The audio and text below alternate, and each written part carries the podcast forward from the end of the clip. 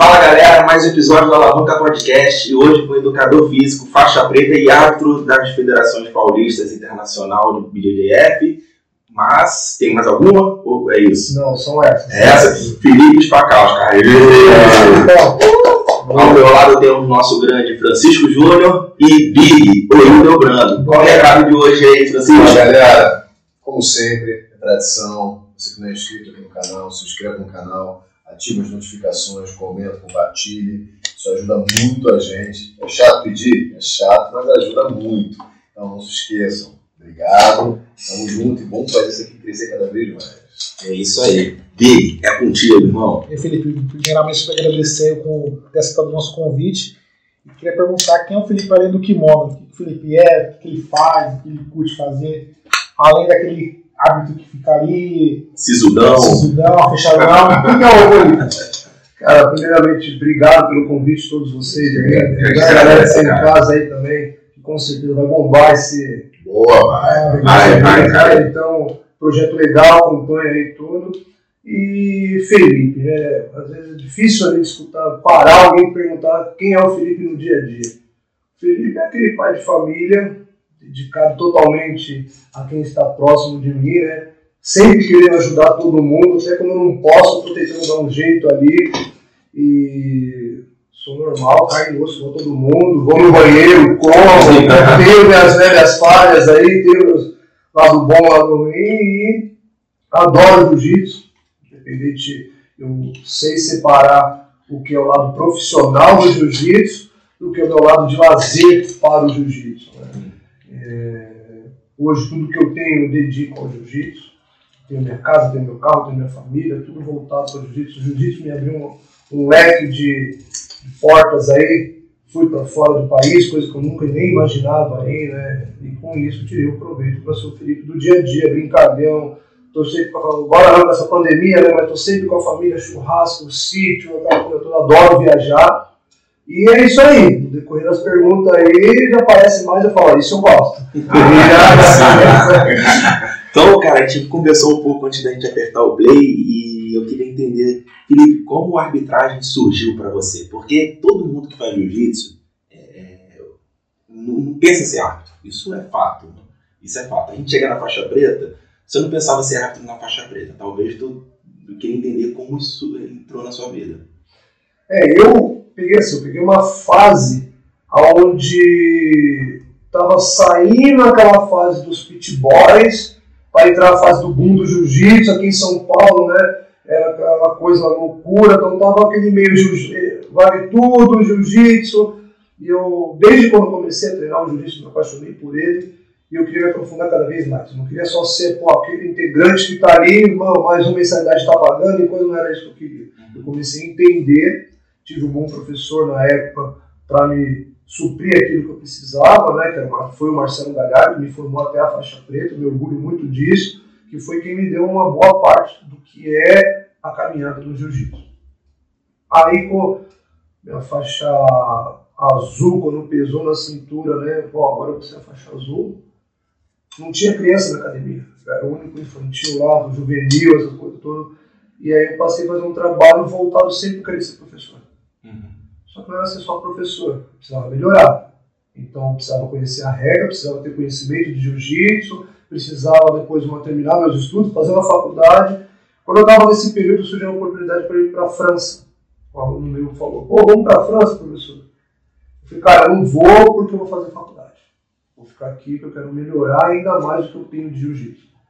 E aí em 2002, mais ou menos, se não me engano, foi quando tive a oportunidade pelo mestre Otávio. Sempre fui muito ligado no mestre Otávio, porque eu vim do Roberto Lage, né? Sim. O Roberto Lage era Muito amigo. junto ali, tudo, tanto que o pai do, do Otávio de Almeida, que é o Otávio de Almeida pai, foi o que graduou o Roberto Lage, né? Então a gente tinha um vínculo já, e ele me foi- falou, por que você não vai fazer uma reunião em X lugar aí para tentar arbitrar? Porque antes não tinha essa de arbitragem, eles estavam tentando mudar esse jogo da arbitragem, era que outra, na arquibancada, vem cá, faz essa luta aqui. Sabe era aquela pessoa que ou era bom de porrada, ou só andava armado porque poder segurar alguma confusão, os caras sabiam que não, é isso aqui, é isso, ponto, acabou. Não tem essa de que vai mudar a história. Então aí foi aí que eu me aprofundei no lado da arbitragem. Não é fácil, Não é fácil realmente. É, o mestre Otávio fez o convite, eu aceitei. Na época quem tomava conta era o Barbosinha. Barbosinha, pô, preciso nem falar do Barbosa aqui. É, né, eu peguei uma, se eu não me engano, foi uma das últimas atuações dele tentando mudar esse cenário de arbitragem, né? E aí houve as outras mudanças, Guigo, Paulinho da Infight, depois veio uma galera, fazia uma reunião um dia antes do evento, e aí depois, no final de semana, era era pra ser trabalhado. Aí vim desde a roxa pra cá e tô nesse mundo até hoje. Não, legal, cara, legal. Chicão? Houve um barulho. É, não, é, eu mesmo, cara, já ficou um pouco aberto esse Já era a galera da torcida lá. Eu distraí. Desculpa meu Capri, quantos anos você tá, cara? Você é mais? Com 36. Porra, cara, novão, mano. No, fui obrigado a amadurecer dentro do jiu-jitsu. É muito louco isso, né, cara? Cresceu dentro do tatame. É, isso mesmo. E isso, acho que isso con- confunde um pouco o seu início. Tu quer contar pra gente do seu início? Você falou um pouco dentro da arbitragem como surgiu, aí tu falou um pouco lá do início. Fala um pouco do teu início lá, cara. Como você, o, Fi- o Filipinho indo pro, pro jiu-jitsu sozinho, que tá com 36, tu começou com o Filipinho. Pô, cara, eu comecei ali com 10, 11 anos mais ou menos. Não tinha o conhecimento do jiu-jitsu. Já tinha escutado falar alguma coisa assim, mas não sabia o que era em si. Foi na época de colégio lá. O colega meu chegou, Paulo, na época, chegou pra mim. Pô, eu tô fazendo jiu-jitsu aí, que não sei o quê. Eu falei, não, isso aí. Vou na academia hoje, fiz até. Minha mãe me matriculou lá, vou fazer uma aula de karatê lá, poder ver se é legal. Karate Kid, É, que é, pô, sempre, né? E aí vem os filmes de luta, aquelas paradas todas. Aí ele falou, não, cara, você não vai gostar do jiu-jitsu, você vai gostar. Eu não fui, aí no dia que ele teve essa conversa, era no dia da aula experimental. Chega lá, os caras da academia tinham mentido, não tinha aquela aula no dia, pô, fiquei frustrado, total. Aí eu cheguei, meu colega falou, cara, vou aceitar o convite, você me leva lá. Aí, quem faz jiu-jitsu sabe, né, cara? A primeira vista, treinou, gostou, apanhou, você apagar, poder apanhar. Pra poder apanhar até hoje, né, cara? Minha mãe era contra, porque ela não gostava de luta, ainda veio essa parte do vale tudo que eu falei, aquela coisa toda. Os meus tios vinham sempre numa linha do, do Hapkido, Tá. do Muay Thai, meu pai fez boxe, pô, então veio judô. Veio, não chegou a ser profissional, mas sempre estava envolvido na prática. Então, cara, você cresceu nesse mundo, você queria sair fazendo todas essas coisas, achando que você ia ser o próximo Van Damme do filme, né? Então, é, a parada Eu- assim. Eu comecei com 8 anos. Oito anos. 8 anos, tem 38, fiz 38 essa semana, eu comecei com, com 8 anos em 91, é, na Carson Grace. Era, pô, a gente mora- morava na frente, na Carson Grace, no- na Copacabana, no Rio, cara. E é aquela coisa que você falou, foi mordido, cara, eu nunca mais fiz qualquer outra luta. E as pessoas falam assim, vou ter que fazer, não, Não dá isso, tô, tô legal- aqui, tô legal. Você pegou um ponto legal mesmo, porque assim, normalmente para essa época, né? Eu não tinha tanta criança fazendo. Quem dava aula pra criança era o Saporito, era, aliás, era o Della Riva. Aí depois o Della Riva foi montar a própria equipe. Aí ficou o Saporito no lugar, o Saporito faixa marrom, faixa roxa, não lembro. E, e ele que dava aula. Aí fiquei com ele um pouco lá, aí depois eu fui pro Della Riva. Quando eu fiquei um pouquinho mais velho, eu não gostava tanto de ter aula com, com, com Saporito, nada contra, mas eu não gostava Do ritmo. do ritmo, da forma, não, não, não gostava. Criança, aí meu pai sempre gostou do Della Riva, eu falava, "Ah, por que você não vai não Della Riva então? Que também era muito próximo. Então, assim, se né, a caçadora isso aqui, era no final da, na outra esquina, praticamente. Tava- É, no Rio. Não ia de Claro, Copacabana, era na mesma esquina, era na mesma esquina. Aí fazendo Della Riva. Aí comecei com 98 até hoje. E me arrependo de ter parado. Eu parei nessa época que você falou, quando você começou a arbitrar, foi a época que eu parei. em 2001, 2002, ia pra faculdade, eu não, não- não queria tanto mais me, me dedicar ao esporte como deveria ser dedicado e eu falei, ah, parei, me arrependo. E quem me resgatou foi o Totti, cara. Porra, também é outro Quem me resgatou foi o Totti. Eu treinei um pouco com o Alan de 2004 a 2000 e- 2006 a 2007, treinei com o Alan, aí depois parei mesmo lá, falei, ah, não quero mais fazer, aí realmente falei, ah, não quero mais fazer isso. E aí o, o Totti me resgatou, cara. Falou assim, não, vamos fazer, cara, vem cá, pá, pá, e toquei até hoje. Não é. É, Antes, assim, antigamente não tinha uma turma para criança. Né? Ela querendo montou aqui, vamos dizer assim, São Paulo, ah, uma das referências que tinha era o mestre Otávio de Almeida Pai, que tinha uma turma específica para o infantil, lá do lado de duas coisas. Chegaram até aqui em São Paulo, ali na, na Foquinha, eles te- chegou a fazer o mais forte deles era a natação, aquela coisa mais não tinha assim, específico para criança. Né? Então você entrava lá, que eu até brinco com as minhas turmas de criança lá que eu tenho hoje, até mesmo com os professores que eu treino eles para dar aula para as crianças. Uhum. É, o treinamento que eu fazia antes, sem o conhecimento por assim, para as crianças, hoje eu pago um preço caro, mas eu não culpo o meu professor. É o que tinha tempo ali. Sim, sim. Então hoje não, hoje tem uma turma de kids, é separado, você vê a faixa etária, não, essa turma é A, essa turma é B, você tem tal horário, para não criar aquele conflito. Hoje eu tenho uma par de lesão pelo corpo, que eu ia treinar com. Eu tinha o quê? Molhado 51 quilos quando eu comecei. Bigode. E aí ia treinar com os caras, meu, de 100 quilos pra cima, é tudo adulto, ninguém queria perder pra criança, não vai amassar. Até a hora que você aprende a pegar umas posições e fala, agora aqui, já tá meio. Isso não é não, é, pode amassar, mas você vai ver. Imagina. E como você enxerga esse. A gente falou de kids agora, de início, lá quando você era é, criança, não tinha tanto. Também falei, também não tinha tanta aula para criança. Como você enxerga esse movimento hoje? Principalmente aqui em São Paulo, que é muito forte de jiu-jitsu kids, que tá. É, é, é, lá fora tem, é muito forte, óbvio. Consolidou, é isso que consolidou lá fora, é, foi as crianças, não foi nem os adultos. É, você é árbitro internacional, você deve ter isso muito lá fora, mas aqui em São Paulo, como você enxerga isso aqui, esse movimento? Cara, veja assim, eu gosto da crescente que vem tendo. Tem que ter profissionalização, tem que ter isso, assim, falta professores capacitados para atender esse Esse público. É, porque assim, eu sou chato, muito chato. Eu gosto de uma aula detalhada. Entendeu? Então, é aula para criança, então você tem que entender o que acontece com aquela criança. Eu vejo professores por aí, é uma crítica realmente para professores que ele não entendem da regra e ele quer passar que ele passa para um adulto. Então não adianta, cara. A linguagem é diferente. Você tem que se expor mais ainda no chão junto com as crianças. Você tem que fazer ele entender o que que é aquela musculatura da pessoa que está fortalecida para ele fazer determinada posição. Primeira aula da criança que você ensina Ezequiel. É mais fácil para a criança entender como é que é o estrangulamento. Está errado, não pode ser o Ezequiel. Mais para frente você pode mostrar, mas já tem que ter um pescoço forte para resistir àquela coisa. Tem aquele estrangulamento do gordinho que sempre vai, ele vai amassar o pescoço, toda a criança sai chorando. Posição de quatro apoio, às vezes a outra vai puxar para trás Machuca. machuca a coisa, então tem todo um detalhe em cima disso. Então você tem que preparar, não adianta chegar lá, pô, tenho alunos lá da minha professor, pelo amor de Deus, não me coloca para dar aula para criança. Não é o perfil do cara. A gente vê hoje as competições, pô, o boom das competições, várias que eu pô, brasileiro, aí se vocês vissem, foram dois dias só de criança, cara. Sim, Dois dias lotados, das nove da manhã a quase às oito da noite, tudo cheio de criança, um brasileiro, cara. Aí você tem que fazer o quê? Função daquele coordenador. A preocupação dele, qual é o árbitro que vai colocar ali?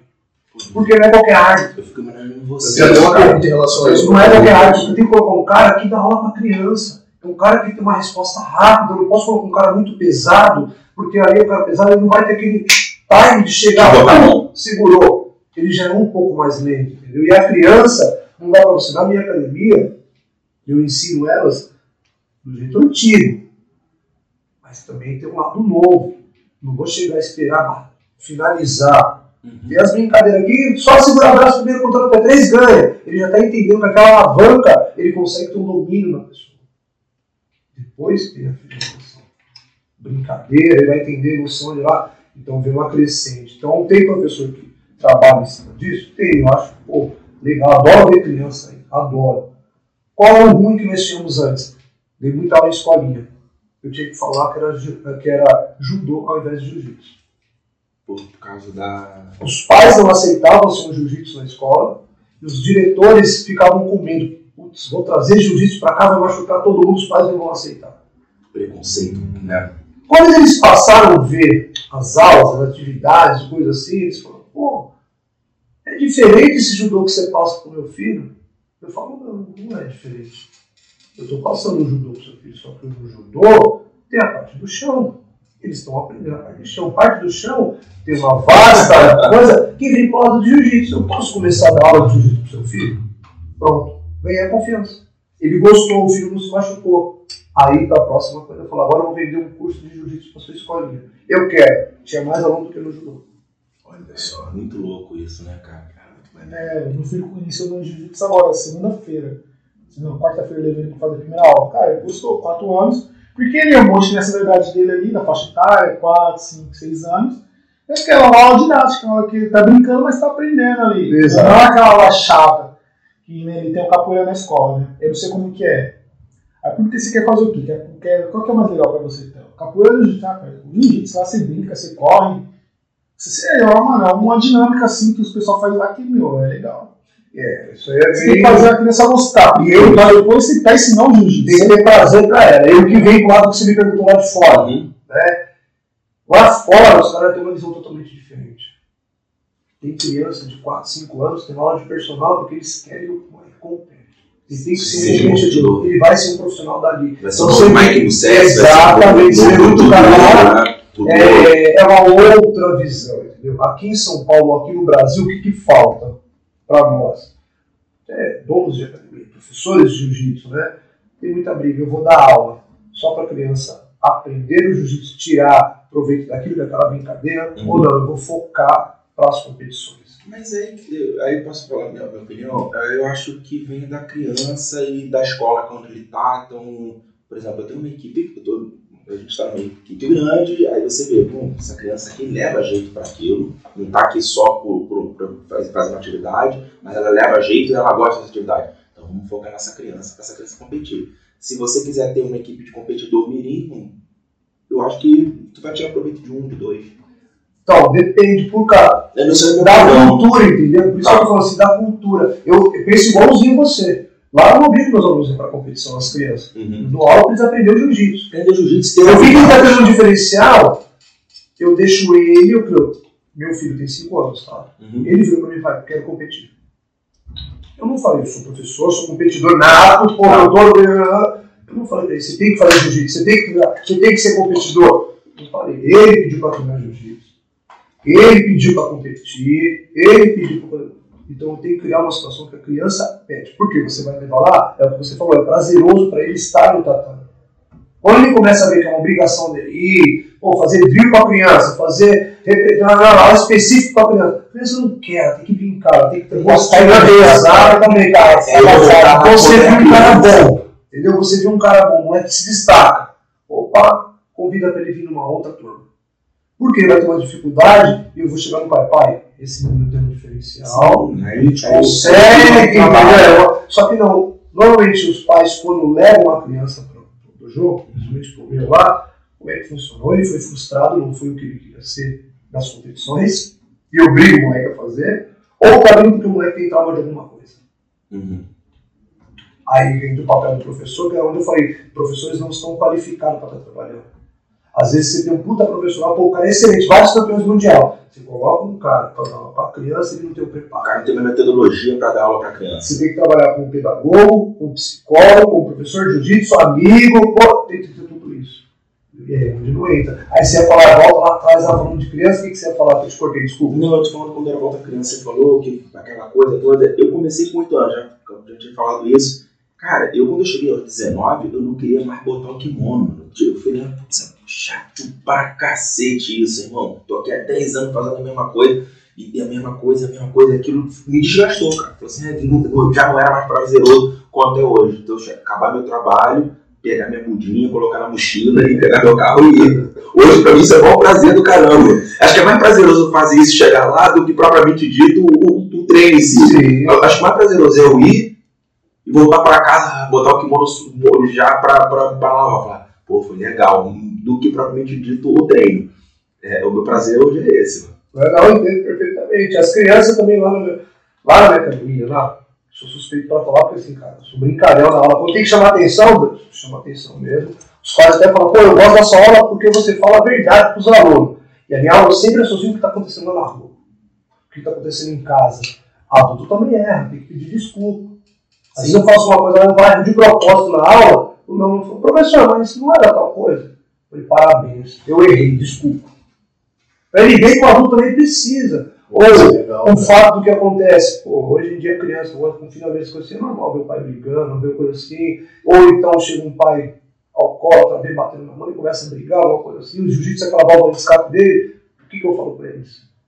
Por que, que você vem na minha aula? Porque você gosta. Quando eu tô falando mais alto, alguma coisa assim, você entende isso aqui. Se você chegou na sua casa, viu que seu pai também tá brigando, sai daquele ambiente.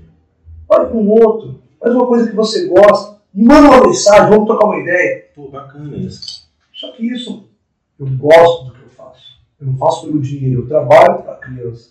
Entendeu? Então tem que ter esse diferencial. Então, ser uma gincana que eles precisavam ter atenção, vai, uma queda. Só que eu tinha um comando para fazer. Uhum. Então eu confundia eles. Tinha o comando 1 e 2, tinha o comando guarda e tinha o comando queda. Olha o que eles fizeram, eles erraram. Eu falei assim, galera, tem dois comandos iguais. Um exemplo.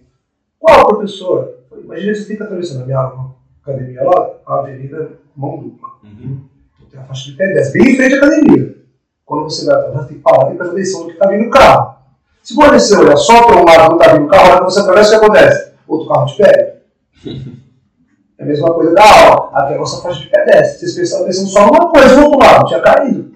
Aí você vai mudando a percepção. Então é isso que falta para as outras aprenderem. Prepara para você poder falar, ó, aqui é legal. Tem um curso que eu fiz, e não vou nem vender jabá aqui, né? Foi um curso que eu até recomendo, depois se a quiser me procurar e pedir, voltado para o público infantil, que traz esse lado, que é o que eu gosto de trabalhar. Então, uma coisa nova, coisa assim, que eu tenho um grupo de WhatsApp aí que eu participo de faixas pretas, eu recomendo que a galera faz. Leão Teixeira?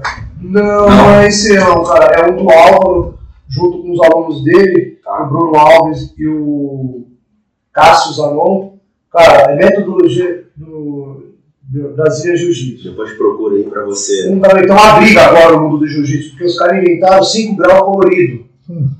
Só que esse 5 graus colorido é para você motivar seus alunos, cara. Não tem nada a ver com o grau que vai na faixa mesmo. Então, vamos lá, você se atingiu 5 graus ali, colorido. Ele ganhou o primeiro grau na faixa branca, todo mundo está motivado e tal, não é aquela coisa que você acabou de narrar. Era achar que ia fazer sempre a mesma coisa.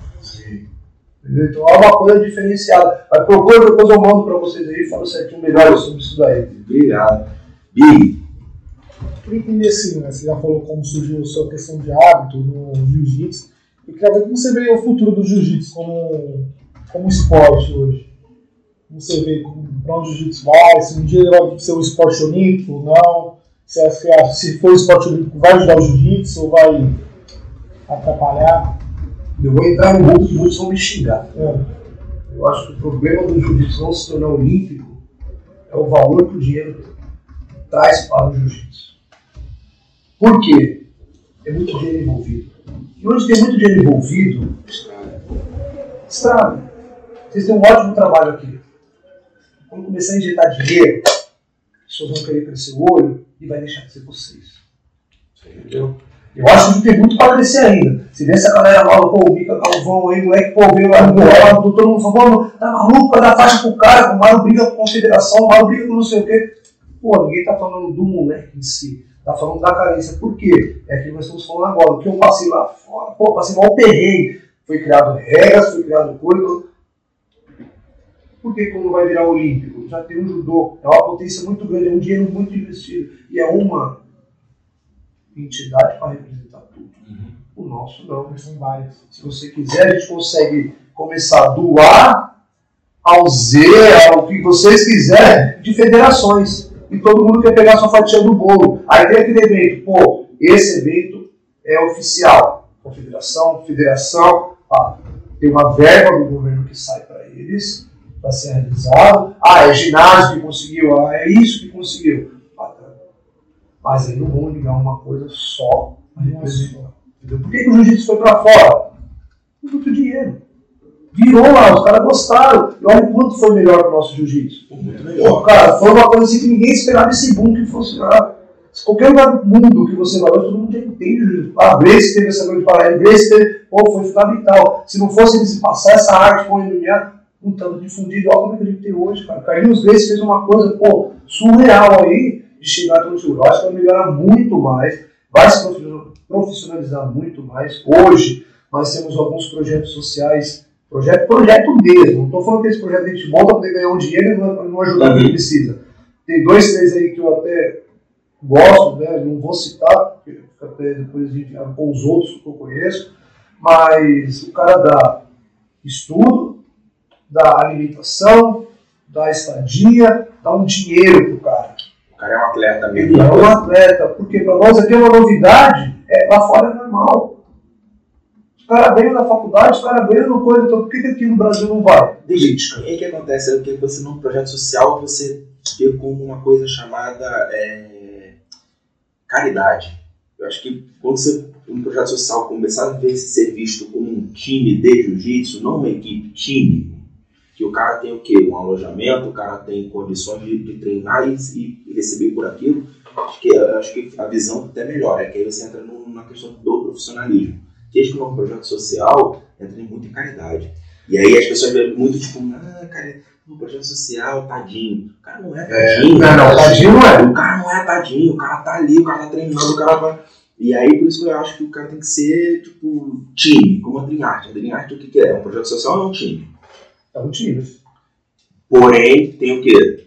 Alojamento, comida, Cara, nutricionista, é, é nutricionista, é, preparação física, Cara, tem faculdade, o cara tem tudo, tudo. Mas, e, e é bancado por alguém, certo? Mas é uma projeto social ou um time? Aí já entra toda a questão. Entendeu? É profissional. É, é, é isso que eu quero dizer, assim, de projeto social. Acho que na hora que a gente começar a ver que os projetos sociais não são projetos sociais, são times, e aí realmente você entra como investidor daquilo, acho que é aí que o negócio vai dar um. Eu trabalhei muito tempo, né, uma boa fase para eu chegar até onde eu cheguei. Uhum. Perto da minha casa, né, eu não tinha uma academia que eu dava aula fixa. Na minha academia própria. Era sempre ali, picado, que era filial, tinha um professor que tinha a sede dele. E aí, atrás da minha casa, tinha um colégio no qual eu me formei. E eu resolvi montar um projeto lá. Uhum. montei o projeto social, tudo direitinho, fiz aí vários benefícios. Minha ideia qual era? Tinha um acompanhamento, vários amigos de escola que ele não tinha se formado, ele precisava ter X participação em aula, tinha uma meta para ele bater como para ele passar de ano para fazer, aí ele ganhava um kimono, ganhava. Com isso, a gente ganhou uma verba que entrou Bolsa Escola da Família. Pô, sensacional. Ganhamos! Esse dinheiro nunca veio para nós. Caraca. Caraca, nada. Saiu no diário oficial, saiu um negócio tudo que foi voltado para nós. A hora que a gente foi questionar para comprar um tatame, comprar kimono, isso não faz parte do quadro do que vocês precisam. Vocês é uma coisa fora. Vocês não é da, vamos supor, do basquete, não faz parte do ensino que nosso projeto que nós temos aqui. Você é um curso extra. Nossa. Eu Falei, tudo bem, mas só conseguiu esse dinheiro por causa da gente. Não, desculpa, não, não vai ter. Aí, para não falar que não fez nada, compraram uma mesa de ping-pong, duas raquetes, uma bolinha e quatro bolas de basquete. Nossa. Com dinheiro, com, eu tinha assim, com dinheiro que saiu, eu devia dar pra comprar. Não, Dá pra montar uma academia de exatamente, exatamente. Aí foi quando eu comecei a me frustrar, que é onde você fala dessa parte, de, pô, cara, é caridade, não é? Então a gente fez uma coisa, conseguiu arrecadar, chegou no que a gente queria, alunos da escola tinham melhorado 100%, todo mundo frequentando aula, cara. Era o que a gente queria. Uhum. Notas boas, poder participar da Você fez um projeto, mas porém, é, mas porém para outro lado financeiro, que você precisa para o negócio funcionar, não, aí precisa de, de iniciativa privada. Foi. Aí desistiu um aluno meu hoje, já tem 10 anos, 12 anos do projeto social que é o Horizonte Suave, Uhum. eu apoio eles ali, Tá. né, aquela coisa toda. É, a gente começou a ter aula de graça, toda, chegou assim, a gente falou, não vamos se vincular com ninguém. Vamos fazer o nosso projeto. Então, você tem total liberdade para você fazer o que a gente conseguir. Hoje, nós investimos. Ah, tem um atleta que quer competir? Bacana. Vamos fazer um evento, eu vou te abrir o bolso para colocar o cara para lá. Gostou? Tem um patrocinador que nem esse aí que vocês estão, Dream Art. Pô, bacana. Gostou do moleque? Vai para lá. Ele não vai deixar de ser meu aluno. Não, sim. Eu estou vendo um benefício para ele. Ele vai ter melhoria, vai- quando o cara vai crescer, ele vai reconhecer essa ajuda que teve. É onde eu acho que falta isso daí para nós aqui no Brasil. Entendeu? Que você falou do projeto, falou, é isso que eu acho que falta para nós aqui. Por isso que não vira. O Big tem essa ideia, cara, de fazer um negócio mais voltado para o jiu-jitsu, mas não. Ah, cada galera na periferia ali pra ver se sai, pra ajudar. Exatamente, Mas, cara. Mas- uma coisa que eu não tinha quando era moleque, não tinha. um- A única coisa que tinha assim era uma capoeira, que Aham. sempre tem qualquer bairro de periferia tem um pouco de capoeira, mas era uma coisa que ninguém não tava gostando, porque, cara, era uma coisa que tinha. Mas eu penso em fazer time, tipo assim, né, mas a ideia que eu tenho um negócio não é projeto social, é time. Então, tipo assim, então eu vou te montar um time, pegar uns moleques, não treinar, mas para você participar, participar do meu time, você vai precisar me dar isso, me dar isso, me dar isso. Eu vou te dar todas as condições para você ter isso, isso, isso, isso, mas porém eu vou precisar do seu retorno disso, disso, disso. E aí entrar e injetar dinheiro. Mas, claro, para chegar grandão de competição e varrer geral, Sim. O cara quer ver disso, ele tem que entender como é que funciona esse mundo, cara. Sim. Ele tem que também ter as frustrações dele, que é onde eu falo que a gente não vai chegar a um profissionalismo tão, tão assim perto. Tem uma crescente, Uhum. estamos engateando para chegar, mas infelizmente, por causa desse dinheiro, quem não vai se tornar olímpico, na minha opinião, é muito cacique.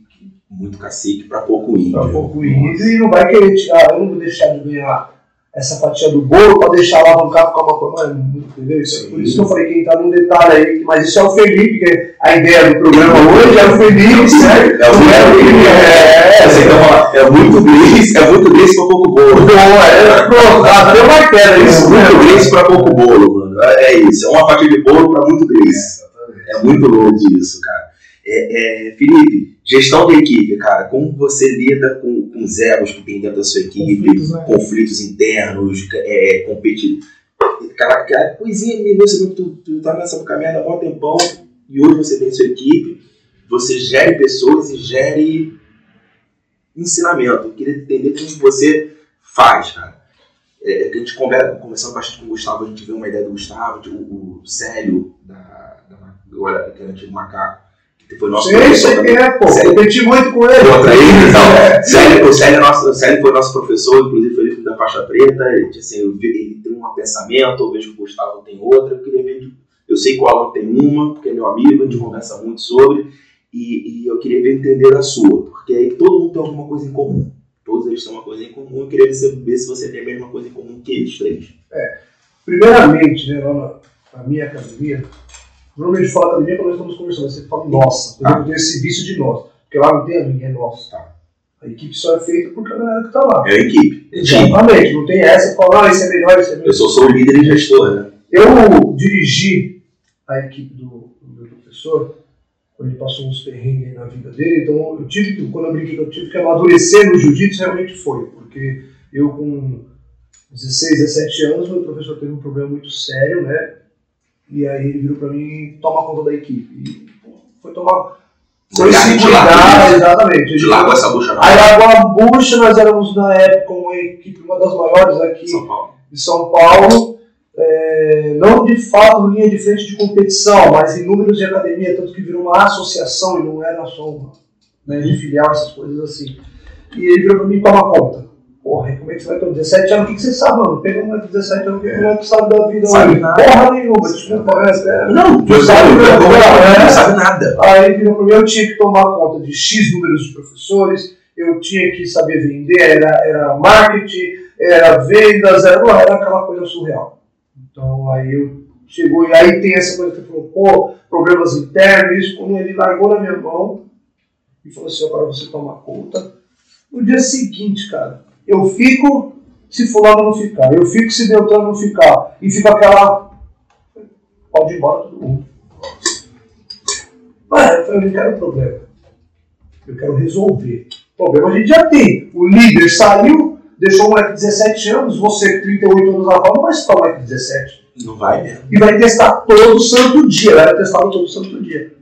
Tive o privilégio de saber treinar jiu-jitsu, Você tem pessoas boas que vão tentar te ajudar e tem pessoas que vão Exato. te, te ferrar. mas o outro lado, como é que a gente mostrava respeito na época? Era ensinar porrada. Entendeu? Então tá satisfeito, bichão? Abaixa a porta, vamos sair na porrada, vamos ver quem é um bom. Era assim que era resolvido. Hoje já não. Depois de uma experiência que eu tive, aquela coisa toda, eu faço o quê? Na minha academia, lá na nossa academia, é família. Quem pisa no meu tatame sente o clima de família. Se o cara não fica, não é porque ele não gostou da minha didática, é porque ele não gosta de família. Não gosto de da união. A gente cobra muito disso. E se você tem um problema com o cara, eu não faço o que muitas equipes fazem. Passa um pano, troca o cara de horário, não, vamos resolver. Senta aí. Senta aí, vamos resolver. Sensacional. Ah, eu tenho que sair na porrada. Campeão, só tem nós aqui, só tem homem, cara. Baixa a porta e sai na porrada. Mas vai resolver hoje essa merda. Não vai sair daqui. Agora vai ficar, é, ir na conversa. Não vai sair daqui depois, vamos eu faço reunião com meus alunos, meus faixas pretas, Uhum. periodicamente. Então a gente tem um período, faz, a gente senta, eu tenho um plano que eu faço.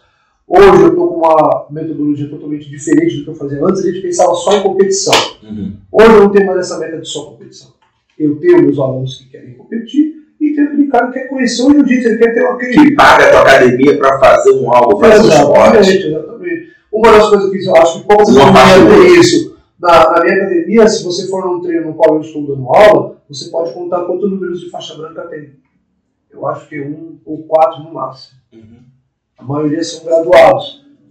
Nas minhas filiais, o número é, pô, é um absurdo de branco. Por quê? É porque o, o cara gosta de uma coisa mais detalhada. Eu tenho a turma de faixa branca separado, porque tem essa metodologia, mas eu tenho que ensinar, tenho que trabalhar, como eu falei lá, eu tenho que trabalhar meu professor para dar aula para criança. Eu tenho que preparar os O problemas professor vai internos. dar uma aula pro faixa branca. Exatamente. Chega na academia, o que acontece? Ah, aquele aluno que é mais ou menos, eu coloco, ó, fica com ele, aqui é a primeira aula dele, passa tal coisa pra ele. Não, não pode ser isso. Ele tem que fazer aula com faixa preta. Tem que fazer aula com um instrutor. É um cara que você já confia, porque você vai passar o que você está ensinando. É o jiu-jitsu, é, chega na academia. É jiu-jitsu, é inglês, não é jiu-jitsu, que uma calça. É o meu, a minha metodologia. É assim que a gente funciona. Ah, mas eu vim do Almeida, eu vim do, do Totti, vim do cara. Beleza. Eu te Felipe respeito. Né? Qual é o meu perfil hoje? Nós temos uma família. Parece que a gente trabalha como uma família. Pra você ter uma ideia, a minha recepcionista, a minha tesoureira é minha mãe.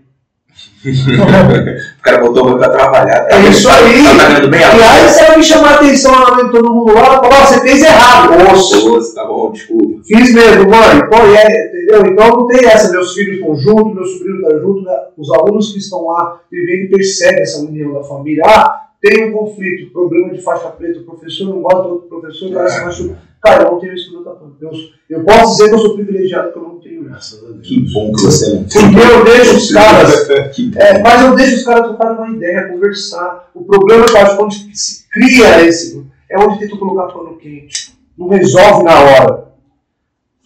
Muitos anos atrás, dois alunos meus, Rogério e Wagner, estou dando o nome porque eles sabem que são de exemplo da academia. Muitos anos atrás eles estávamos, nós estávamos treinando, com uma outra dupla, eles dois treinando, eles não gostavam, apertou um pouco mais a chave de pé. Pô, você tava no bum, meteu o pé na cara, o outro revidou, ele parou. Porra, é essa? Não, não entendo. Um tinha acabado de ganhar, acho que o quarto grau na faixa, outro tinha acabado de subir para a faixa. Você perdeu seus graus, você voltou para a faixa que você era e vai continuar treinando. Nossa. Eita! Até hoje são, cara, um incentiva o outro para treinar. São meus dois primeiros faixa preta que eu tenho. Isso, Sensacional isso, cara. É, volta que pra você, a pessoa você brigar assim, puta, acabei de pegar a roxa, chama. Se fuder, Chica! É, Roda fala, você é puta! Chora. Desculpa, quebrando um monte de todo. Não. Não me tira a capa. falar que eu, eu, eu, uma semana, um mês atrás, mais ou menos, eu treinando, é, é, fato, um, um faixa roxa, mano, o cara pra sair da chave de pé, mano, o cara me deu um chute na, na, na lata. Aí na hora que me deu chute na lata, a hora que acabou o treino, só que eu não esbravejei nem nada, eu só olhei assim, porra, cara, pra quê? Eu não, eu não falei, não falei nem, nem gritei nem nada, do jeito que eu tô falando com você agora, eu falei assim, porra, cara, pra quê, mano? Eu acho que aí toca mais do que o Tipo assim, vai mas quem tava do lado, aí tinha um instrutor do lado, assim, começou a rir, a porra dele mandou vir pra caramba. É. Mano, eu pensei, falei, cara, pra quê, irmão? Por que tu me deu Mas, chute? mano, Não, não, você, você você, tem, você, não. Você pode me impor, você pode me chutar, mas não precisa ser na lata, irmão. O cara pode tomar uma pesada no peito, no pescoço, no ombro, qualquer lugar, o cara deu no meio da cara. Eu falei, eu só olhei assim, pra quê, irmão? Não, sem necessidade, mas tudo bem. Não, Saiu no eu, eu, assim, eu, eu não, tem, tem certas coisas que eu não levo pro coração. Tem gente que leva. Eu não, Então, eu não e pro coração, não. é onde eu tenho Mas, mais- é, mas o que acontece? Mas eu, depois, quando eu vou treinar com esse tipo de pessoa de novo, eu já sei que eu não posso. Aí eu tenho que pegar pra dar aquela. Aham, Tem que dar uma ajustada mais forte. sim. Ou você não treina. Pô, esse cara não. não- Eu, eu, eu, hoje, tipo assim, hoje, graças a Deus, assim, a gente já tá numa época no jiu-jitsu que você pode evitar, pode negar treino. E eu tô numa faixa, uma faixa que você pode negar treino pra qualquer um, menos pra outro faixa preta mais graduado. Eu penso ainda assim. Então, se o exemplo, Pique treinar comigo, eu vou falar, irmão, você, eu sei que o meu motivo que tu vai querer me machucar, porque você acha que é melhor que eu, eu não mereço minha faixa. Tem gente que pensa assim, né? Eu falo, não, lá, eu tô legal, eu quero treinar com você. Eu, eu Você tem opção, né? Porque assim, Hoje essa opção. vamos colocar assim. Hoje eu não vejo a academia de jiu-jitsu igual era antes. Hoje Sim. eu vendo um produto que é o jiu-jitsu. jiu-jitsu. entendeu? Então, eu tenho que estar atendendo da melhor maneira o meu cliente. Então, teve uma desavença entre duas pessoas. Eu tenho que tentar resolver. Claro, eu vou ver que o meu cliente não ficou tão assim satisfeito, Uhum. eu vou dar uma remanejada. São poucas aulas que eu treino junto com a galera, eu tenho meu treino específico. Então, durante as minhas aulas, eu sei quem eu vou colocar com quem, vou fazer uma coisa assim. Quando eu ver que já tá legal, morreu, aí casa de novo, Sim. como é que é. E assim, eu vivo com eles lá. Vai dançar conforme a música. Foi forte? Vai forte. Claro, o cotovelo vai escapar, uma coisa vai ser normal, você vai pegar uma coisa assim, outra, não cai naquele velho jogo, não, vamos namorar pra eu tô machucado, cara, porra, não tem Isso isso. não existe. Não tem, é, você pode observar que o cara brincar pegar a posição e não vai ter essa, essa coisa não. O cara passa machucado, ele vai correr de dor, mas, mas primeiro vai Isso, vai uma das coisas assim, vai tratar. no meu tatame, né, na minha série, vamos dizer assim, a gente não tem, não fica aluno parado. Isso é Não tem essa de aluno ficar parado. Por que, que eu não deixo o aluno ficar parado? Começa o mimimi, aí a gente encosta um, encosta o outro, vira aquela feira e não é essa intenção. Você foi lá para treinar, você foi lá para aprender jiu-jitsu, não foi para você ficar sentado. Sim. E sentado você fica em casa de televisão. Eu brinco bastante com vocês, acho que a galera tá vendo, eu falo muito palavrão. Porra, eu não sei o que, eu sou muito brinco assim, Uhum. isso. Isso é o Felipe fora do tatame. No tatame, não tem palavrão no tatame. Não tem palavrão. Nem isso que você tá falando, porra, não sei o quê. Não tem isso.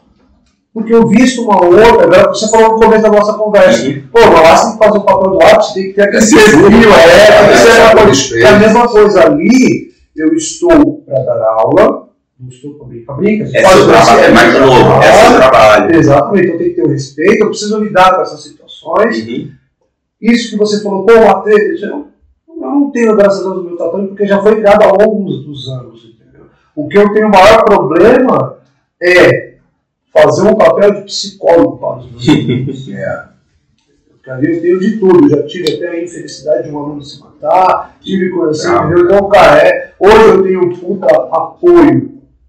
Eu sou casada com uma psicóloga, entendeu? Então, ela, às vezes alguma coisa, eu troco uma ideia com ela, meu, acho que tá assim ali. Então tem que ter um trabalho em conjunto para poder fazer a gestão da minha academia, senão eu não consigo. E eu deixo sempre claro, o que você não está falando hoje na aula? O que está acontecendo? Me dá um feedback do que está faltando para você.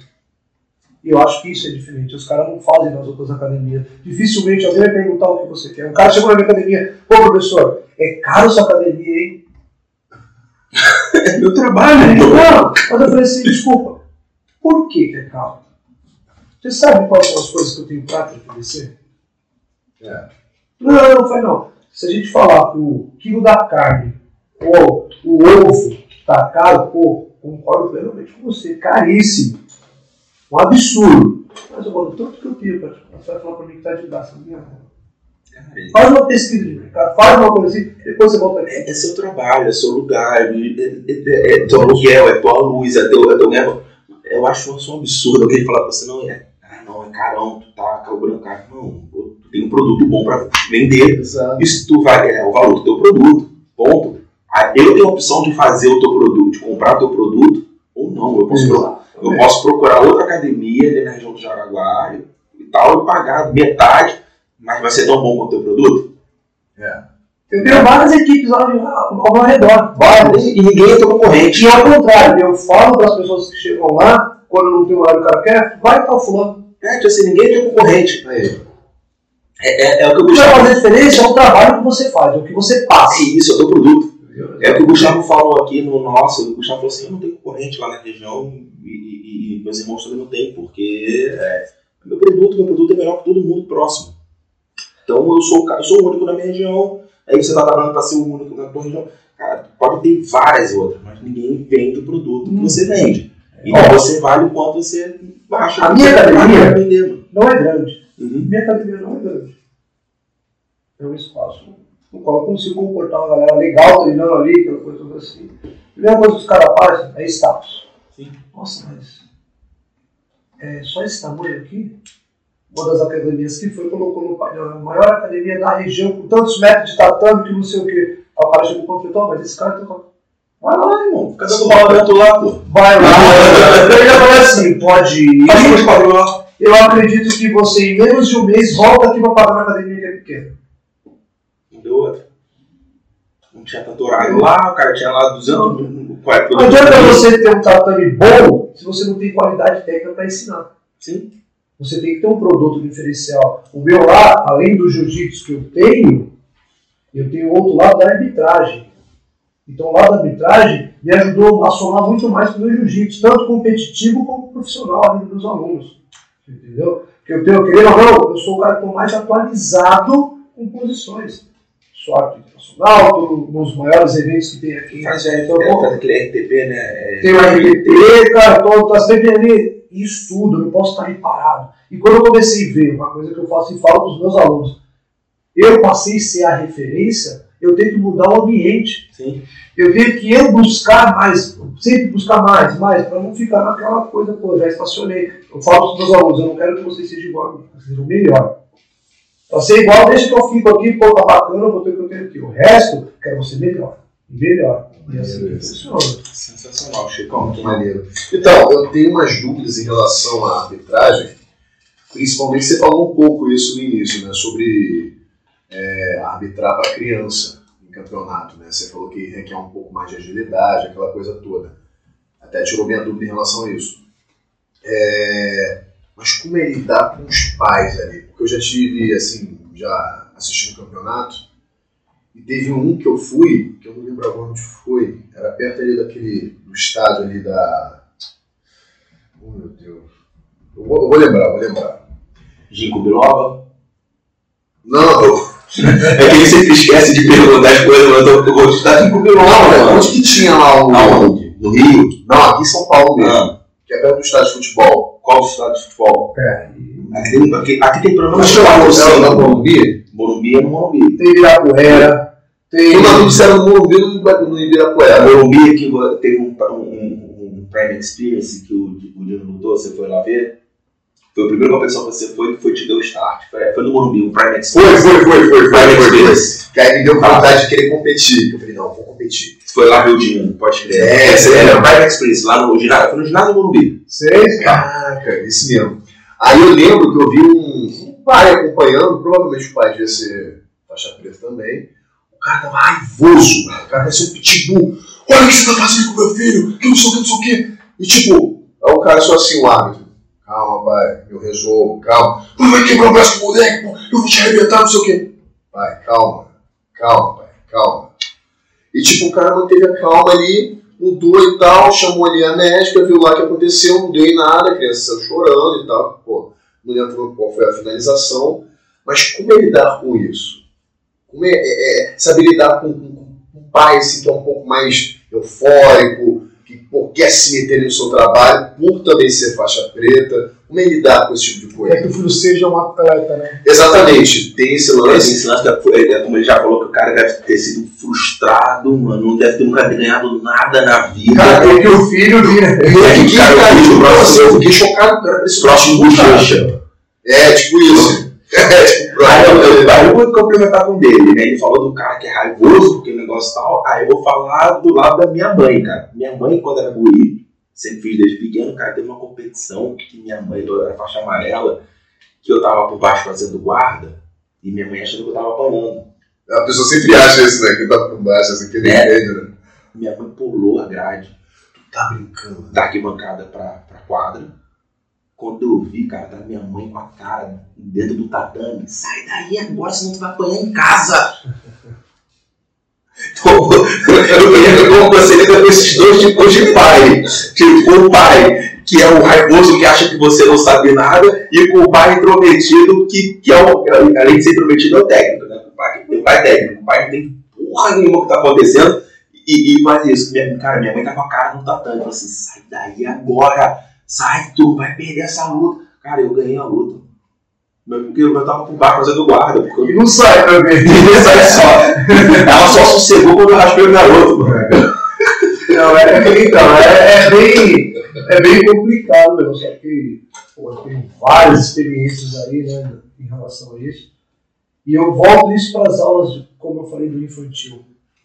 Nas aulas do infantil, o pai não fica na aula. Então você tem que educar o pai também. né? Por que, que o pai não fica na aula? Porque o pai sempre vai querer meter a besta pra fazer igual você falou isso. Invadiu, sai daí agora. Ou, ai meu Deus, ele é o tamanho dele com esse pequenininho que não sei o quê. Eles ficam do lado de fora para a criança poder entender que ali é o espaço dela, o momento dele, para poder o que vai fazer. Machucou? Tem pessoas capacitadas para estar tá socorrendo. Eu tenho um curso, eu tenho isso, estou sempre fazendo nada, então passo uma segurança. Uhum. Entendeu? Tem todo um preparo. Vamos falar de competição. Chegou na competição, o pai inscreveu a criança na competição, pelo menos os eventos oficiais, vamos dizer assim, né? Federação, confederação, essas entidades de órgão maior, eles pedem um atestado médico. Primeiro, você já está apto a estar participando. Então, passou na primeira fase. Quando chega lá que tem, entra a fase de poder escolher. Todo coordenador de evento pudesse ter o luxo de escolher quais os hábitos eles gostariam de fazer para evento, para ficar hábito com criança ou com adulto, seria maravilha para todos os uhum. coordenadores. E a melhor coisa para os eventos, entendeu? Uhum. Dificilmente isso acontece. Então a gente tem que fazer uma escala, é entendeu? É grande, falei, ah. Aí você começa a pegar as pessoas, porque ao mesmo tempo que tem, eu comparo por igual em relação à dificuldade que você tem para trabalhar, tá? Uhum. O faixa preta, adulto ou master, que os master estar pior que adulto, né? Imagina. Muito mais competitivo, com essas crianças. A responsabilidade é igual. É uma coisa muito ali, pão dinâmico, isso, aquilo esse fato de você sua mãe sofrer na beira, eu já vi pai pulando grade para dar com tamanco na cabeça do outro menino, ou bater a cabeça, pai saiu na mão porque não concordou com o que o filho fez e Nossa. pá. O que a gente tem que fazer? Primeiro é passar uma segurança. Assim como hoje vocês veem, pô, é o Totti que está na coordenação, é um Felipe, é um Regis, é um Baby, é um uhum. Carlos que está lá pô, segurando, é o Jeremias que está numa coordenação. Te passa uma segurança. Uhum. E aí você fala, opa, aquele lá eu confio, eu sei o que está acontecendo. É onde vem aquela resposta que eu falei. Eu tenho que estar arbitrando a luta da criança ao ponto de encostar a mão dele para não chegar, deixar machucar. Sim, sim. Ou em uma posição que pode vir machucar. Pô, eu tô com a perna costa, eu vou dar um toquinho que eu sei que ele vai cair. Para não se machucar. Jogar pro lado. É, aí o pai fica frustrado, pô, não sei o que, que nós vamos acalmar. Eu preciso primeiramente acalmar a criança, porque a criança vai começar a chorar. Se eu tiver que parar a luta e acalmar a criança, eu vou parar a luta, eu vou acalmar, porque eu não quero que ela saia. Ela tem que competir, tem que ser prazeroso para ela. Exatamente. E pode ser uma coisa traumática. E o pior, o pai sai na mão com o outro, na hora que você acha que aquela criança vai querer vir, não, não vai querer voltar. Cara, eu acho o seguinte, quando meu filho fez a jiu-jitsu, eu tenho um filho de 3 anos, né? 3 anos e pouquinho. Se ele resolveu fazer jiu-jitsu, é, é o seguinte, quando ele for competir, ele vai com o professor dele, por mais que eu possa ficar ali na área ali, dar uma olhada, cara, é capaz de eu ficar na arquibancada e. É você usa da emoção. É, porque ali já, já não vai ser, ali já não vai ser o faixa preta vendo uma luta, ali é meu filho, irmão. Então, e o pior, se você é o professor dele, tem o tio Chico ali, até eu conversei durante muitos anos, falei, pô, pai do Renato aí, Renatinho, pô, ninguém sabia o cara ia abraçar o mundo aí, né? Ah, o Renato, o cara muito você vê, ele cobrava aquela emoção. É meu filho, pô, tem que fazer. Eu falei, calma, tio Chico, calma, cara, o seu coração. Tu não corre, só misturando. Você é pai. Você é pai, tu é rápido, tu é uma Você é professor, você é, calma, cara, vamos ter uma outra visão. Olha como é que chegou, bicho. Então, chegou. O Renato não tem filho do tio Chico. Tio Chico, é, sério? é moleque férias, isso, uma brava. Um dia que vocês puderem ter oportunidade de colocar o moleque falar pro canal de vocês aí. O Gustavo já, já já, já tá costurou, já costurou isso pra gente já. É, não, os caras, pô, entre outros aí, né, que tem aí. Sim, sim. Fica. Aí, só só falar dentro desse assunto, Belinho, você vindo aqui, já, a gente sai um pouco da nossa bolha de conhecido. Não, sério, a gente estourou um pouco, e acho que agora, a partir de você, a gente vai ter um, um salto, cara, bem legal, faz muito diferente, desculpa. Pô, aí quando ele falou, pô, e o pai, como é que você acalma o pai? Passa naquela segurança. Calma. Eu sei o que eu tô fazendo. Mas ele vai machucar. Na minha área, eu não vou esperar a criança finalizar a outra em um armlock. Eu vou parar antes. Porque se eu deixo o ápice de acontecer, ele pode se machucar. Então se eu vi que o está perfeitamente engatado, tá ali, o cara pegou o armlock, foi, não tem como pô, dar uma menção. Parou. Quem observar eu arbitrando, uhum. eu vou direto aonde é o foco. É um armlock, eu não mando só parou é, parou e o meu joelho, a outra mão está em cima da articulação para poder voltar. Para não deixar. Da... A outra criança daquela. Exato. E aí volta aquele assunto lá que você estava falando no início da agilidade. Você vê o cara chegar lá impedir isso. E outra, eu trabalho com criança. Assim, criança, criança deve ser tipo faixa branca iniciando, uma, uma loucura. Tá aprendendo, aprendendo a posição, eu, não gosto de fazer, por exemplo, armlock na montada com faixa branca. Não, Vai eu- na é melhor. não, não, não, não, o, a faixa branca tava aprendendo. Né? Eu já sou faixa preta e tal. Eu já sei que o, cara chega e te leva teu braço, tu tá olhando assim, tu já fez isso, ele já fez isso, todos vocês já fizeram isso em mim. Leva teu braço como se fosse nada, né? É meu. É, você, tu, cara, tu, tá, tu tá fazendo, tu já tá acostumado a fazer tanta posição durante, durante a sua vida toda, que teu corpo tá ali, beleza, tu só. Não, o cara leva como se aquilo ali fosse final mundial e o cara acaba machucando teu braço em posição. Eu não acho que então para você, faixa, imagina um faixa branca adulto e uma criança fazendo competição, deve ser a mesma, tem que ter a mesma Não, agilidade. é a mesma coisa. O que estar mais próximo, Sim. tem que estar ajoelhando, levantando, tem que estar, estar com a criança, é como um cadeirante. Tem gente que vai falar com o cadeirante, ele fica de cima Não, pra tá baixo. Tu tem que agachar pra falar o nível dele, criança é a mesma coisa. Só que não são todos os árbitros que têm esse. Exatamente. E cara que nunca trabalhou com criança, eu vou colocar você e a sua qualidade como árbitro. Tá. Ó, tanto que nesse campeonato, a postura que ele teve, ele deixou o- a criança levar o braço da criança, que ele saiu lá, E machucou. machucou. Criança O pai vai tava raivoso, loucaço, assim. Criança é 880. Ou você vai parar antes, ou você vai parar depois da merda. Entendeu? É- movimento da, da, confedera- da, da confederação do Álvaro fazer um curso para vocês de, de só para arbitragem para criança ou não? Depende da, da sua da, da, da sua didática com criança, se, eles sabem ou não se vocês sabem. Tá, Nós temos, né? Tem um curso de regras lá normal, que ele fala no geral. Sim, sim, sim. Né? Aí quando tem um evento esse do brasileiro que eu citei, ou o Kids, enfim, qualquer evento lá. Então tem um RTP, igual esse falado que foi Sim. citado, que eles trabalham justamente situações de passo voz, a parte fundamental da criança, que é aquilo que a gente tem que ter. Porque muita gente fala, pô, não tá pegando um estrangulamento, Mas tá a longe. competição ainda não Eu já vi criança não tá pegando, não tá nada, tava com uma mãozinha só na bola, quando largou, colocou em pé desmaiou. Nossa.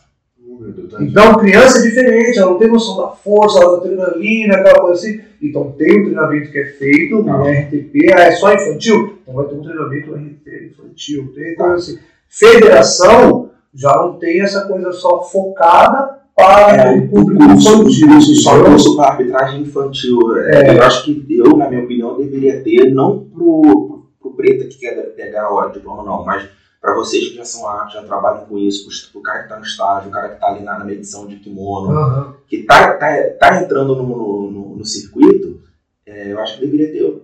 Você conversando agora com a gente, eu não, não tinha pensado nisso, pensei nisso agora. Tem um, um, sei lá, um curso anual para vocês, um curso semestral para vocês, só para kids, não em, por competição, né? Mas E é um evento muito mais. É, que suga muito mais.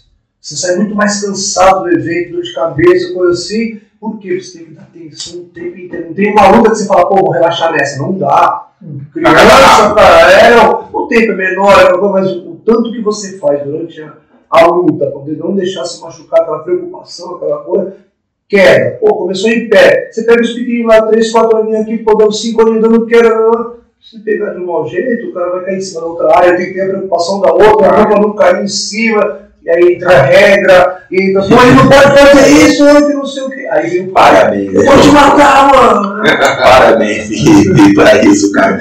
É, é, eu. Minha, minha opinião, eu acho que todo faixa preta, para ser Faixa graduado faixa preta, ele teria que passar por um período de é, na arbitragem, como se fosse aquele estagiário, para ele entender esse mundo, para depois ele pegar a faixa preta. Eu, eu, busquei, eu busquei isso para eu busquei isso em conjunto com a- quando eu sabia que ia para faixa preta. Mas tem gente que nem Não, tá cagando, só quer o diploma. Não, eu busquei porque eu gosto de entender a regra, não porque eu gosto de competir. Por isso que eu busco. Eu sempre leio a regra, a regra muda, eu vou lá, dou uma lida, bu- busco saber. É, deixa eu te fazer uma. Fugir um pouco da. da, da tá legal, cara. Fugir um pouco da, da nossa pauta aqui.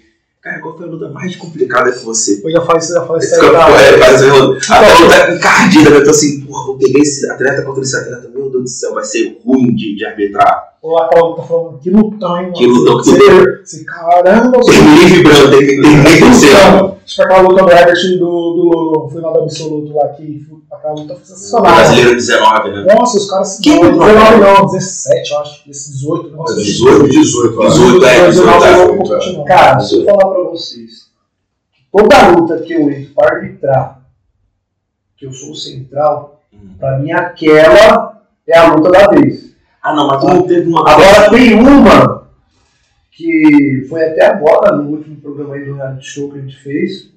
Até abraço pro FEPA, né? Parabenizar pelo projeto que ele fez aí. Cara, foi a luta que foi decidida, mano. Eu não tô brincando. Vocês pegaram ela poder ver coisa assim, foi decidida. Nos 40 segundos finais de luta e nos 30 finais de luta. Nossa, Era uma luta, mas vamos supor, foi, uma foi o Gabriel contra o. Caramba, o Piauí. tá. Não, minto, desculpa. Gabriel e o. Juan. Eu preciso ver agora o nome, eu não vou lembrar. Mas foi agora na semifinal. E a outra luta foi das meninas, que era a Tamara contra a Isadora. Guerra. Então, Tamara bombardeando o tempo inteiro, mano, mandando bem na música cara, em posições assim, não eram, não eram posições que o outro não tava defendendo, tava assim, tava muito bem na luta, raspou, E ela é a outra raspou né, também, uma coisa pegou no pé e foi aquela coisa assim, tá a luta ganha. Bom, exemplo, 2x0, pô, a luta tá tranquila. Faltando 30 segundos pra terminar a luta. Aí, Tamara deu uma vacilada ali, tipo, deu uma desligada da luta. eu já ganhei. Olha pro, olha pro olhado. É, eu não sei nem se foi um já ganhei, mas assim, Ela perdeu, é, sabe, sabe, deu uma, uma sabe quando bloqueia, tum, pum, caiu, apagão. Isadora conseguiu inverter a posição, passou, meteu já na barriga, pum, acabou o tempo. Hein? Eu como árbitro falei, caralho, velho, que luta, mano. Vidrou. Foi uma luta assim que você fala, cara, foi excelente o trabalho das duas, o meu trabalho foi fundamental para esse momento, e pro reality show que era o que precisava ali, foi a luta Foi que precisava. Eu não sei nem se a final vai ser tão emocionante quanto foi essa, que era o último dia do programa. Ou se vai ser, tipo, ou se as, as lutas que vão rolar no, no, no evento. Exato, vai ser tão exato, cara. Foi essa luta assim que foi essa última que eu trabalhei, e a outra foi do Gabriel, eu até tô comentando do Gabriel, pô, o Gabriel benzão lutando lá, não sei o quê, e daqui a pouco ele vai lá, tá ganhando, 40 segundos, toma uma raspagem, consegue dominar, acabou a luta, o moleque dominando a luta inteira, dando uns botes, chegando, luta acho que tinha ganhado uma vantagem, eu tava no 0x0, mas uma luta bem assim, Cerrada, né? você via que tinha um aqui, pô, tipo uma Ferrari, Tá. e o outro ali com a Lamborghini quase cercando. Pum, toma raspagem, ficou, perdeu a chance de ir pra final. Mas, cara, mas se você olhar essas lutas, eu acho bacana porque são lutas que você consegue arbitrar. Eu fico imaginando vocês arbitrando aquele de, de novinho, pequeno, 56 quilos, 60, faixa roxa que só quer. Então, é. Essa luta deve ser um saco, o arbitrar deve, deve ter que ficar assim. Não posso nem piscar, se eu piscar eu perdi uma vantagem. é, Não, isso aí é, é assim, quando o cara é faixa preta, são posições definidas. Fica mais fácil, você sabe o o cara vai Você fazer. vai estar tipo, um cara de terra contra uma facinho, tu já sabe mais ou menos o que vai acontecer. E é uma coisa ali que você vê, vamos supor, é foco. Bateu, aí, pô, eu sei que é isso. Uma Uhum. raspagem, é uns 100 quilos. É, os outros levinhos, cara, faixa azul, faixa roxa, juvenil, não precisa muito não. Infanto juvenil e juvenil, quando vem, tem do Rio, de São Paulo, alguma coisa assim, cara, você coloca os moleques pra lutar. Ninguém quer fazer uma bloquezinha na É, guarda é, é, E muitas das vezes, quando acontece coisa assim, caramba, Isso existe. Isso, aí eu tenho que ter alguma coisa para me pegar da água, tu se atenta, pô, sei lá, o kimono, tem um tipo que vai ficar batendo o dedo, bate na planta, tem que ter alguma coisa assim, quem tá por cima, quem tá por baixo, quem começou a fazer vai, e aí desse vai, bololou todo, você piscou, perdeu, entendeu? E é onde eu falo, o árbitro, uma vez que ele escolheu essa profissão de árbitro, ele tem que fazer igual um competidor. Ele não tem que ser balada, ele tem que se focar naquilo que ele vai fazer, Sim. ele tá concentrado, ele tá ali pra fazer aquela luta, é aquela luta, e dar o máximo melhor dele ali. Não tô falando que o cara não vai errar. Falando de balada, ele tem que chegar ali, pô, e fazer entender que ele está construindo o sonho e vai destruir uma coisa errada. Pô, a luta tá melhor, vou falar, e aqui comendo o couro, eu quero que você vê, pô.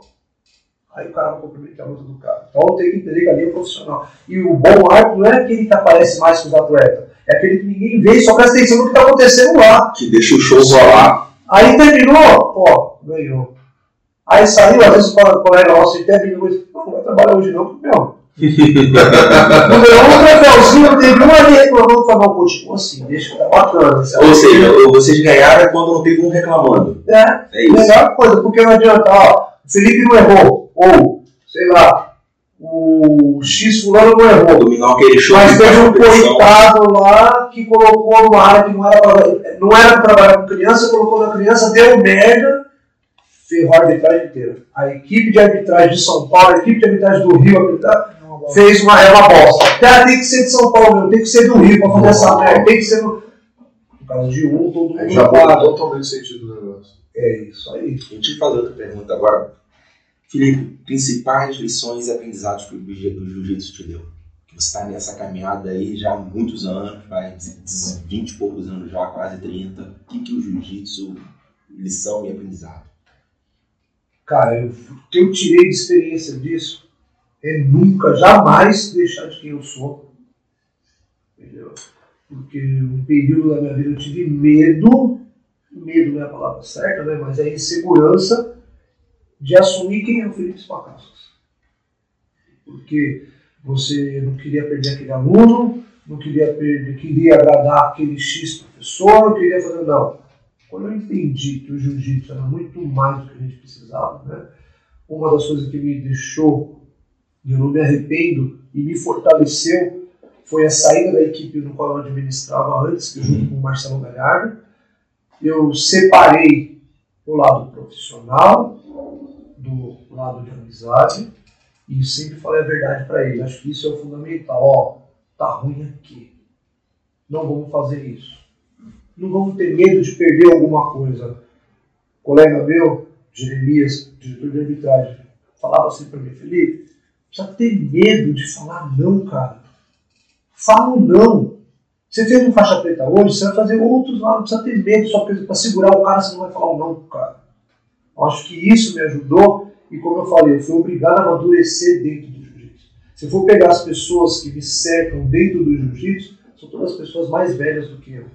Então isso me obrigou a amadurecer. Às vezes você vai trocar uma ideia, pô, mas a sua ideia não bate com a idade que você tem, cara. Você é mais velho? Não, não sou mais velho. Mas me obrigou a fazer. E isso eu peguei um amadurecimento. Eu sei respeitar a sua opinião, sei respeitar a dele. Eu fico chateado quando as pessoas não respeitam a minha opinião. Entendeu? Por quê? Eu tenho que aceitar a sua, eu tenho que aceitar a sua, mas por que que você não pode fazer a minha? Aí já vem aquela discussão, já vem aquela coisa. Então hoje eu não deixo de ser o Felipe. Antes eu tinha essa insegurança. Hoje eu já não tenho, entendeu? E virei pai, né, cara? E ó, depois que você vira pai, porra. Muda, muda, muda, olha. Eu, filho que eu não chorava, que hoje eu falo, caralho, mano, eu tô chorando, tô... que isso? A paternidade, né? Você vai ver um negócio assim, eu, eu, o, o, o, o, o Billy é pai, eu sou pai, cara, é, é complicado. Tem coisa que você vê hoje na televisão e fala, hum, porra, cara. Eu não podia ser. Antes eu vi um negócio- com criança e falo assim, ah, beleza, triste. É, mas ok. Enquanto acontece qualquer coisa com criança, eu fico, meu Deus, essa porra aí com criança? Sacanagem. É sensacional. É, é, é... Pô, pô, fugir de mais uma, cara, pra te acabar, pra gente poder pro encerramento. É, é, é...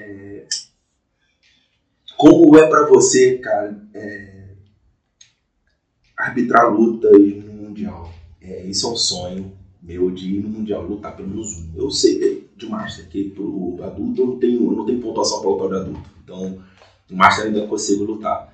Mas um Mundial mesmo de adulto e tá ali naquela. sabendo que tu faz parte do, do maior evento de jiu-jitsu. jiu-jitsu. Cara, eu vou, vou ser bem sincero. Acho que ali só vai a nata mesmo da arbitragem, né? Não é todo mundo que vai. Ali só vai os melhores dos Copa melhores. do Mundo. Cara, é uma É Copa do Mundo mesmo.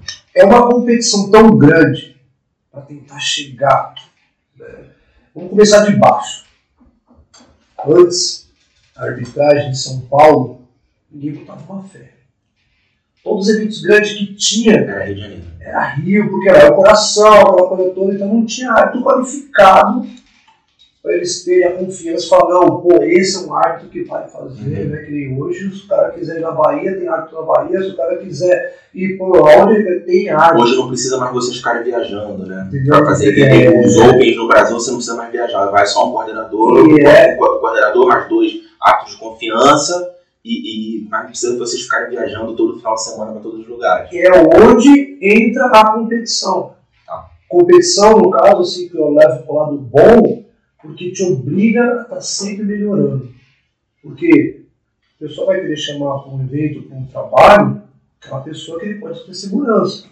O evento é médico, tem que chegar. Pô, eu fui para um, pra um pan-americano, fui para o europeu, fui para o mundial, então você vai. Então só de eu conseguir chegar aí no Rio, que é o coração do, Arbitreiro de Juba Tênis Clube, cara. Quem já foi ali, cara, quem já foi ali na época do Já competi. Paulo já- Pereira ali, né? O negócio não é qualquer um. Então você tá aqui arbitrando, o cara não tá ali, igual é. O cara Tá aqui, ó. Por que que você ainda é esse ponto? Ba- Bate no teu, bate no teu ombro. né? É, cara. Eu, só- eu ia pra. Eu ia pro Rio Tijuca, meu, uma porrada comia entre Grace Barra e Grace não sei o que. Assim, é Grace Maitai. E eu assim, não, mas isso aí é linear. Eu falo que a porrada comia entre os caras lá de fora. Sim, era, era o aquecimento agora de fora para terminar o talento. E na chave, você só ia pra chave porque tinha uma desavença. É. Pô, fulano tá lá, é o que tá ruim, entra na chave pra pegar ele. Pô, mas eu já não tenho problema, vai pro absoluto. Luta de novo. Tem que lutar com aquele cara. Essa é. Não era hoje aí que vamos comprar uma Nutella, fazer isso aqui, não pode, não pode fazer. Gosto do jeito que está. Mas é muito bom Hoje pra você melhorou. é legal. Os caras saíram. Fugindo um pouco da sua pergunta, o negócio era assim: o que falta hoje para a geração agora? Coração, raça. Não é que coisa. Mas se você pegar os caras lutando, antigo, Rivalidade. Danilo, pô, qualquer um que você quiser pegar aí, que você vai daqui, o Vela, Margarida. Margarida, Raia. Cara, se você pegar das galera no geral, você vê o coração do cara, na alma dele. O cara tava sempre preparado pra porrada. O macaco, os caras tava tudo igual do. Hoje você vê os caras, os caras gostam, mas eles brigam. Falta rivalidade. Cara, não é nem a rivalidade que eu acho. O negócio ficou assim que não tem aquela emoção, não. Eu quero ganhar, eu sei o que é isso, aquela coisa assim. Não, o cara vai dar aquele valor porque a educação era diferente naquela época, porque era aquilo. Por que, que você treinava naquela época? Não era para você aprender jiu-jitsu, Não. era para você não ser desafiado pela outra equipe que ia chegar na sua Mas, academia. mas isso, eu, isso eu falei aqui no episódio, que é o quê? Quando eu fazia jiu-jitsu, é, é, chegou uma época da minha, da minha adolescência que eu era o garoto, você era o respeitado. Onde eu chegava, por mais que eu fosse desengonçado, gravo, comprido, magrelo, estranho, mas eu era re- respeitado. Por quê? Pô, cara, ele faz jiu-jitsu. É. Era, era carção deles. Porque era isso, era isso que acontecia na época. E aí, voltando para a arbitragem, acho que hoje assim, tinha que ter uma coisa. Eu tenho que ser o melhor, eu tenho que fazer diferente. Né? Eu, uma vez eu escutei de um dos coordenadores falando assim: caralho, cara, vocês não se capacitam para tal, pra tal coisa, como é que você quer chegar em tal lugar e você não está capacitado para fazer? Nesse dia eu falei: pô, acabou. Eu vou dar o meu melhor Pra chegar no para chegar no Mundial. Então, a primeira conquista, tinha que chegar no Mundial do Coração. Onde era o coração? No Rio. Pum, trabalhei, cheguei no Rio. Cheguei no Rio, não, não tá bom não, tem que melhorar. O cara dormia no chão de hotel, no chão de rodoviária, ia pro, comecei com os outros estados, houve a oportunidade, ó, tô indo para os Estados Unidos, teve uma, um evento pela federação, um dos primeiros eventos, né, o segundo, que eles fizeram para levar um árbitro para trabalhar lá e um convite do Pan-Americano, até o Álvaro que ainda estava à frente lá nos Estados Unidos, né? E eu ganhei e me levaram. Aí foi aí que eu comecei a ir para o Pan-Americano. Fiz tá, o evento, acho que era dois, três dias, trabalhei um dia só, tiraram, corrigi o que tinha que corrigir, voltei. Falei, não é mais o que eu quero. Então eu quero algo mais. E aí foi crescendo. Aí fui, eu fui ao contrário, né? Eu fui para o Pan-Americano e Mundial. E depois eu voltei para o Europeu. Tá. Porque eu não tinha noção que o europeu ia estar mais próximo, você já Europeu, estava primeiro, Exatamente. É, é, janeiro, janeiro, março, junho, né? Foi, é, eu fiz ao contrário, mas até aí você entendeu o que, que era, era aquele faixa branca aprendendo a treinar, entendeu? Aí eu tive a oportunidade, fui estudando, fui nas cabeças que eu falei, não, eu não sou a referência, eu preciso ir nas pessoas, né? Então agradeço muito o Gidenis, agradeço o Totti, pô, até hoje a gente discute bastante sobre ele, o Álvaro, lá fora, Gil, Gabriel, pô, galera, show de bola, e eu fui sempre estudando, e nesse meio, treinando, colocando em prática com os meus alunos. Uhum. Aí você vai ganhando. Aí chegou a oportunidade de participar no Mundial. Eu fui no primeiro, trabalhei, mas é assim, o último dia é o dia do bolo.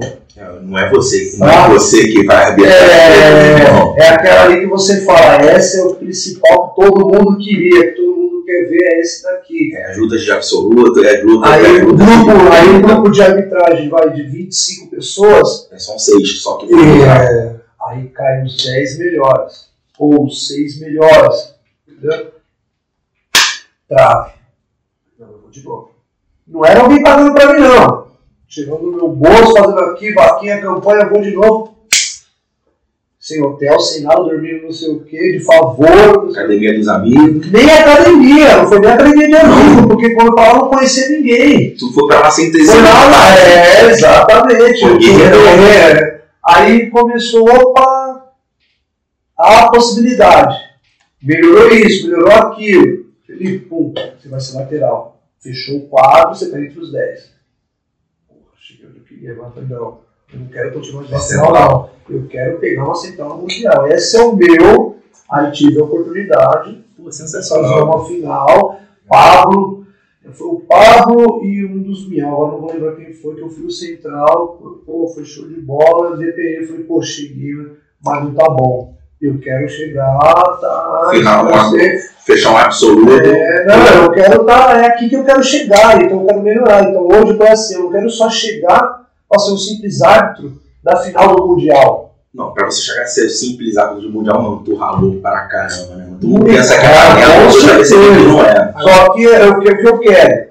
Eu quero chegar até algo meu, que é um curso que eu posso fazer de. Igual esse que você falou, pô, não tem voltado para criança. Eu já tenho um projeto, eu já passo o curso voltado para criança. Só Bacana. que esse curso que eu passo não te dá direito a uma homologação, a um registro, alguma coisa assim. Então eu quero trabalhar algo para que isso dê certo. Ou me tornar um coordenador. Porque do árbitro, qual é o ápice? É a coordenação. Então, preciso estudar muito, preciso, vou errar, vou, e eu não posso ter medo de errar. Que é aquilo que eu te falei, o Felipe tinha medo de errar E para vai. coisa. Eu não tenho esse medo. Porque errando, eu vou aprender.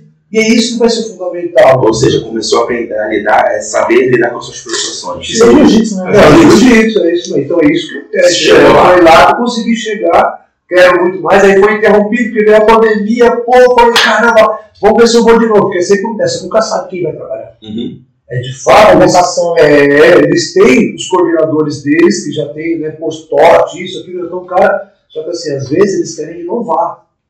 E esse e segurança para eles de inovar. Os caras precisam saber, eles precisam saber em quem vai apostar. É, entendo. Deu um tiro lá, de trabalho. Vocês não vão chamar qualquer um para vir aqui, poder fazer uma coisa. Vocês querem que dê um boom pro jogo de vocês. Não adianta chamar agora, que eu, se você me chamar para ir trabalhar lá no sei aonde, eu vou trabalhar no maior prazer. Uhum. Vou pro Mundial com a mesma grana. mesmo. É o mesmo, entendeu? Porque eu gosto do que eu faço. É isso que é. Isso que é, diferente, é o diferencial. E Felipe, você tem algum, para encerrar, alguma palavra, alguma dica, algum ah, é, é, é, Reflexão. uma reflexão, algo que você queira falar para os nossos ouvintes e espectadores? Cara, eu gostaria, né, que a galera, antes de fazer a crítica, no geral, independente se é jiu-jitsu, ou profissional, na rua, alguma coisa assim, tentar entender primeiro aquele meio que cerca. É muito fácil a gente fazer o julgamento, né? É muito fácil eu te criticar, pegar um vídeo e falar, pô, não sei o quê, ou ah, o cara fala só a palavra errada, isso, aquilo. Não, vamos tentar melhorar porque hoje eu vejo dentro da minha academia, primeira reclamação de um aluno, que ele não sabe fazer direito um armlock. Eu falo, mas você sabe fazer rolamento? É, professor, o que, que tem a ver? Aí eu associo com o lado de fora, né? Como é que você quer corrigir um cara, sei lá, pô, eu sou esquerdista, eu sou não sei o quê. Você tentou entender o porquê que ele é aquilo?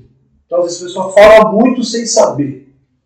Tá? E quando sabe, pessoa que sabe ela não fica falando que ela sabe. Não, fica quieto. Ela escuta e dá o direito de ele falar. Nossa, igual hoje. Felipe, o que, que é isso? Você quer deixar uma mensagem? Pronto, você vai ouvir o que eu tenho para falar. Porque você deu o espaço que era para eu fazer. Sim. E as pessoas não deixam isso. Então vai no mercado, vai no coisa, o cara cobra do outro educação, mas ele não dá educação. Então acho que é isso que é a mensagem aí, entendeu?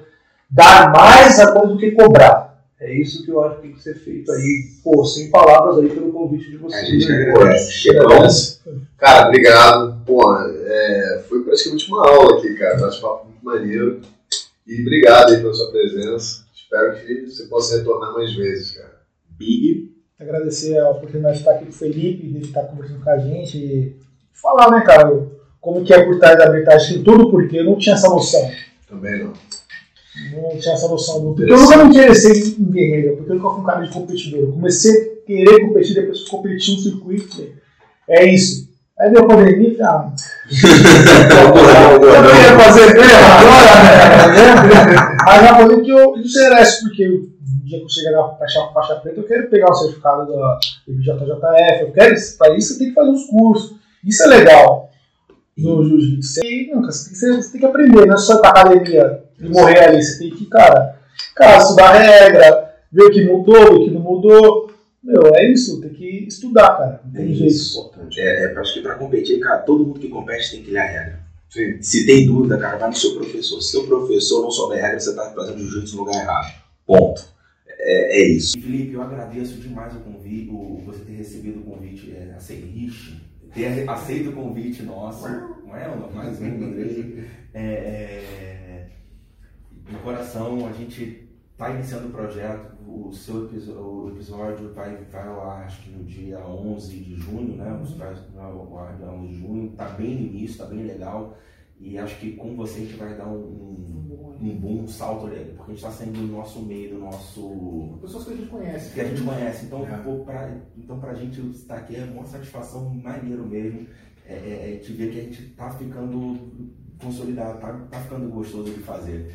E de coração mesmo te agradece de novo aí a sua, o seu tempo que você teve para sentar com a gente aqui e desprender da sua família, do seu descanso para estar com a gente aí hoje. Muito obrigado mesmo, valeu? E galera, obrigado. Mas terminando mais um Alavanca Podcast. Valeu, abraço. Até as próximas. Valeu.